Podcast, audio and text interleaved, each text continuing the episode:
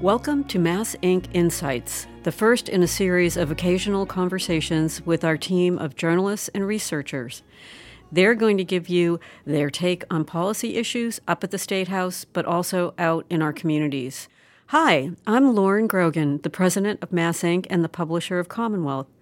With me today to discuss transportation policy are Bruce Mohl, editor of Commonwealth, Dr. Tracy Corley, Transit Oriented Development Fellow, and Steve Koczela, the president and founder of the MassINC. Polling Group. Let's start out with Bruce. The magazine finds itself in a sweet spot with Beacon Hill lawmakers and the public grappling with the very issues we tend to focus on in our coverage every day. After months and months of buildup, the transportation funding debate is about to take place, with the legislature and governor appearing to be on a collision course. What do you think are the two or three things that we should be watching for in the transportation debate? Well, it seems like uh, there definitely is going to be a debate, and I think the legislature is going to pass a, a new revenue bill for transportation. Uh, the question is, how big is the appetite in the legislature? And uh, once it gets down to the nitty gritty, it often gets a little tough to say how people will vote. But I think the appetite is for a fairly large bill. And so the interesting thing to watch is the governor, who's said all along that the T has enough money. He's always careful to add for the next five years. He has a five year capital plan that he says is fully funded, and the T's going to have a challenge doing that. And he's right. He's right about that. But there's been um, there's been a sort of cracks in that framework lately. The operating budget is starting to expand a bit and, and it's not being constrained the way they hoped it would be. And so you got a pressure on the operating side. And on the capital side, there's a number of projects that seem to be picking up support that the governor hasn't accounted for in his five year capital plan. And so there's pressure there to add more to it. And then longer range, the, the legislature and increasingly the business community are not willing to sort of say, we're going to wait for the end of five years and then make a new plan. They want to start laying that framework now. And I think the interesting thing is going to be um, how they how they frame that because the governor and his his staff at transportation are starting to look at some very big projects on commuter rail and connecting the blue and red line and a number of projects, and they're sort of putting those off into the future uh, and hoping that putting off that funding decision till later. The legislature seems more inclined to try and answer it now, and that's where the collision course will come. Whether the governor is going to adapt to that or he's going to uh, he's going to fight it, and and that could be the interesting thing to watch. So put off funding decisions or move forward quickly and now. Uh, Steve, you've done a lot of polling on transportation issues. And Tracy, you're out there in our communities every day. What are you two hearing? What do you know? In some ways, what Beacon Hill's reacting to is that voters are very anxious about transportation at this point. Uh, you see that anxiety in terms of their personal interaction with transportation, just the the very frequent delays in traffic, very frequent delays in on the T, the perception, the pretty widespread perception that the T hasn't really gotten better from the perspective of the person actually sitting on that train. All of these things sort of contribute to the the idea that the transportation system as a whole is in crisis. Then, in terms of you know when something should be done about it, I think that's another reason why you see elected officials starting to get anxious and starting. There's just a real anxiety to see something being done about it. What exactly that is, I think that's not at all clear from what voters are saying. I mean, voters always and on, and on every issue would prefer that somebody else pay for the thing they want rather than they themselves pay, and that I think underlines one of the central conflicts or central tensions within transportation. The things that tend to get high support are things like, you know, putting a surcharge on incomes over a million dollars, value capture, you know, charging for charging developers who build around the T, uh, these sorts of things. Whereas when you're talking about raising fares, when you're talking about the gas tax, um, for these things, support's at least somewhat lower. Not as low as I think sometimes people think, um, but it, it is at least somewhat lower than you know having businesses and rich people pay. And I agree.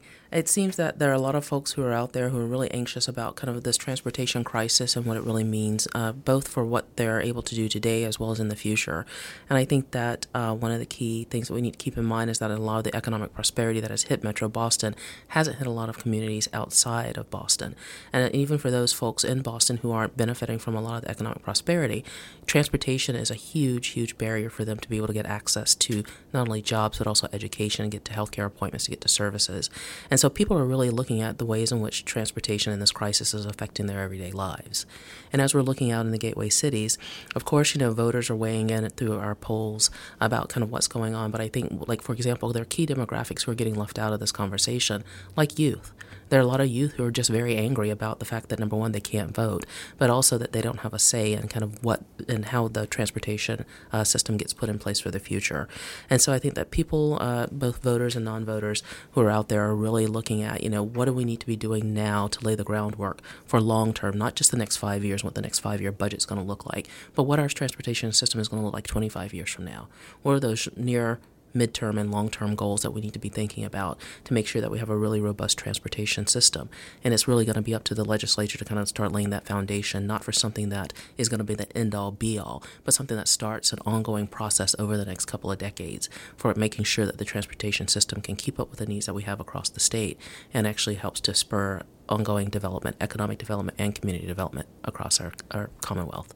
These are some of the things, too, that we see high levels of voter support for. Some of these things have very high price tags. Bruce kind of alluded to them at the beginning that there's this sort of upwelling of ideas that have pretty high price tags and would be very almost revolutionary, but at least represent major changes to the way transportation's run. Mm-hmm. When we poll them, things like, you know, east west rail, rail between Boston and Springfield, South Coast rail, you know, rail that sort of down the South Coast, just like it sounds, the north south rail link, you know, regional rail, the idea of using the commuter rail for more things than it's used right now. A lot of these things have really high levels of support. So, which ones are chosen? You know, which ones the legislature wants, which ones the governor wants. The voters, I think, uh, have an appetite for a lot of things. Um, so, how the legislature sort of manages that tension, how the governor balances that against his sort of natural instinct for more of a fiscally conservative approach, um, that's another thing that I think will sort of define where our transportation network goes. And the pure politics of it argues for some sort of distribution around the state because the perception is always that this is all about the T and Boston. And you, just can't get it all passed with the support of the T geographical area. Mm-hmm. And so people on the Cape have different concerns. They might have concerns about the bridges going over to the Cape. People in Springfield might be concerned about a rail link to their community. In Worcester and in Metro West, they want some sort of um, tolling equity. They're tired of paying the only ones paying tolls. They'd like to see everybody pay tolls. So there's there's a lot of room for horse trading for politicians to say we'll give you that, we get this, but it all adds up, as Steve says, to a lot of money in the end. Yeah, and when it comes to that, you know, we're also see, seeing across the state a lot of support for actually helping our, our regional transit authorities as well as our, our, TMAs, kind of help them provide some of those what we call first last mile connections to the commuter rail service, but also to kind of help make sure that people have options in communities outside of Metro Boston for getting around without cars we know that with both youth as well as aging populations, a lot of people and also our disabled community, they really need to be able to get around, but a lot of folks are stranded in their communities because there are no public transit options. But one of the big things that I keep hearing about as well is around accountability. Mm-hmm. And I know that with all the transportation proposals, uh, funding proposals that are coming out, people are putting in some uh, measures for uh, improving accountability because I think that there would be greater support for raising the kind of funds that we need if there was more assurance that number one, the process is going to be transparent and people are, can be assured that the money is going to go where they think it's going to go. Absolutely, and that's something we see show up very clearly in polls and focus groups. Um, accountability, um, knowing, like you said, Tracy, knowing where the money is going to go. Um, Bruce, you also touched on one which which I think is key for people who want more transit to remember, which is that most people drive, and when you put in a measure for roads or put it sort of describe it as something which is going to go for roads and transit, that also helps. Mm-hmm. I'd say that even drivers understand the benefits of transit and understand, particularly in denser areas, that transit helps p- keep people out of their way in some sense right. and like yeah. makes the roads better. But both of those things are key to sort of boosting support for these very broad packages. And that's a great place to leave it. Steve, Tracy, and Bruce, thanks so much, and thank you for listening. Please join us again next week when our conversation turns to the education funding debate. And we'll also preview a new MassINC. report that examines the health of our state's democratic processes and institutions.